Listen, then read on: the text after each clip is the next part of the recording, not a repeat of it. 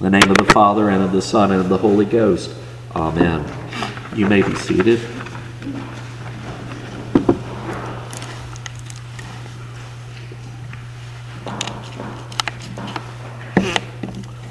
I tell you, if these stones were silent, no, if these were silent, the stones would shout out. That's the line from the end of the Palm Sunday gospel that we had at the beginning. And that line has always captured my imagination. Let me try it again since I bungled it. I tell you, if these were silent, the stones would shout out. It always makes me imagine all the stones right outside these walls in the cemetery shouting out. What strikes me every time I walk among those stones in either of our cemeteries, I see the sheer volume of immense personal tragedy that is represented in both of our churchyards. Walk around and see how many dates you find from the Spanish influenza epidemic. They're there. The graves tell the stories of whole families, sometimes united in death, oftentimes in the very same year. In our brick church uh, cemetery, right outside the window where I preach, is the grave of one of our former rectors. His whole family is buried there. They all died within one year. And then he packed up and moved away. We see pandemics, we see privations, we see sometimes even war represented in those stones. And long after these personal tragedies have passed from any living memory, the very stones themselves stand there as silent centuries, quietly shouting out these tales of human tragedy and personal impasse and checkmate. Something that has surprised me when I walk around in Lakemont Cemetery just over the hill here is the recent trend of adding things to the backs of the stones. Perhaps you've noticed this. The front still contain the names and the dates, but the backs now are beginning to include poetry, favorite quotes, all sorts of things to try and remember the departed and to capture something of their personality so that when everyone who can remember that individual is also buried under a stone. The stones themselves will cry out, remembering that person.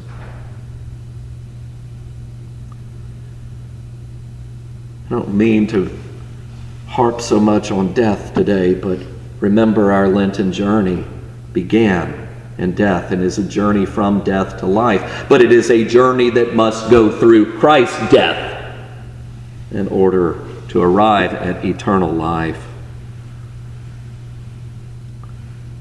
There's an old line from the pre 1979 prayer book burial office that I absolutely love, and I hate that we dropped it when we revised the prayer book all those years ago. And it's something that you will find oftentimes engraved, inscribed on Episcopal gravestones.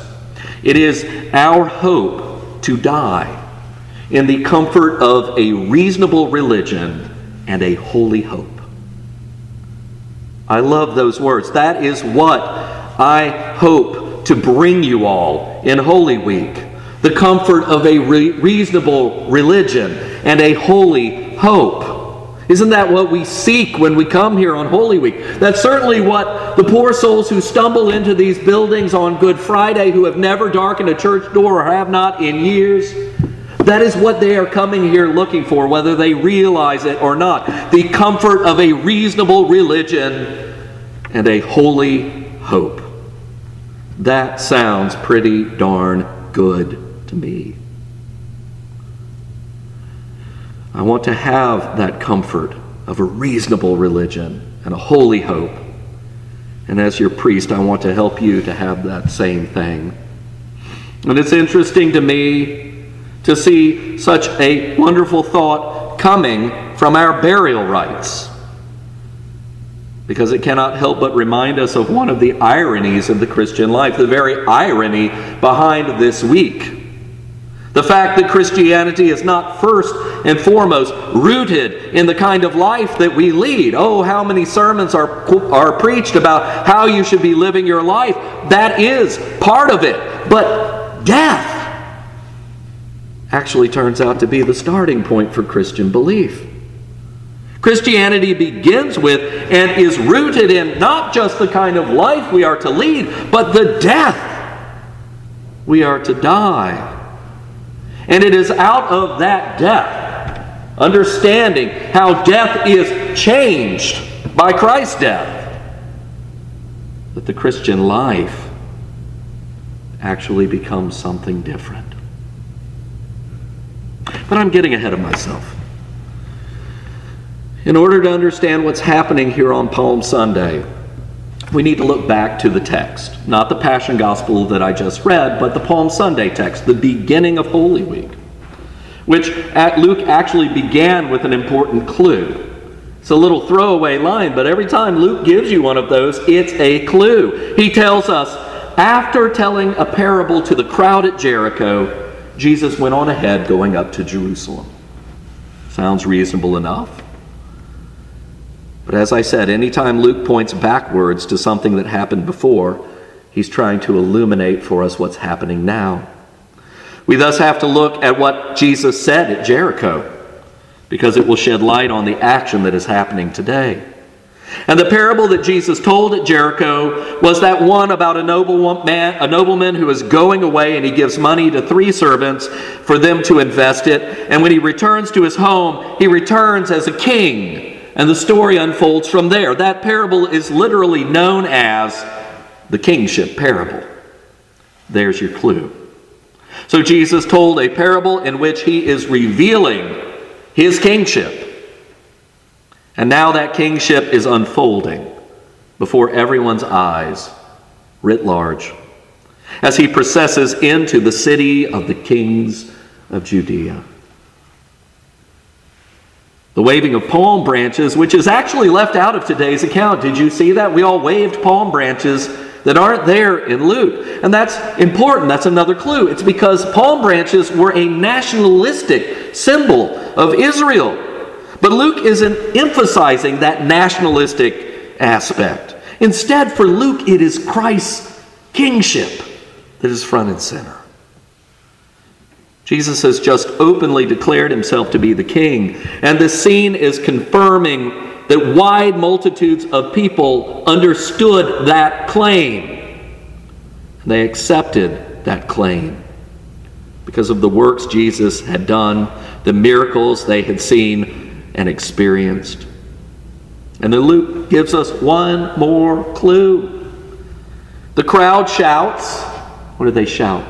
Peace in heaven and glory in the highest heaven. Does that sound familiar? Coming straight out of Luke's mouth back on Christmas Eve. Luke is purposefully echoing the angels who appeared to the shepherds abiding in the fields.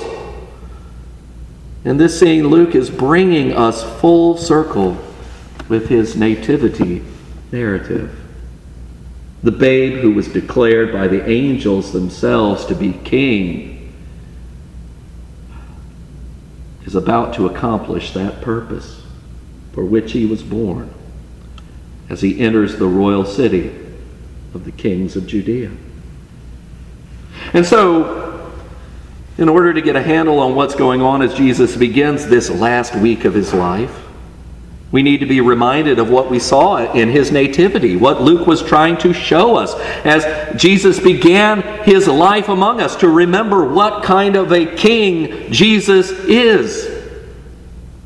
This king came into this world with no royal birthing room. He was not to the purple born, as were the kings of Byzantium. No attendees or ladies in waiting or any of the trappings of a royal birth. His birth was a humble affair. Luke here today is reminding us one more time that Jesus was never meant to be a royal robes sort of a king. He is no Herod. Instead, he is God's king. And as God's king, God has humbled himself to live among us. He has humbled himself to die among us. And God's death will be for God's subjects by their own hands. Think about that for a minute. Think about our culpability. And God's king does this for a purpose. And the purpose is so that all of the caskets buried out there at whatever cemetery, wherever on earth, those little boxes are no longer exitless one way tickets. And that may sound like one of the most unreasonable statements for a reasonable religion to be making.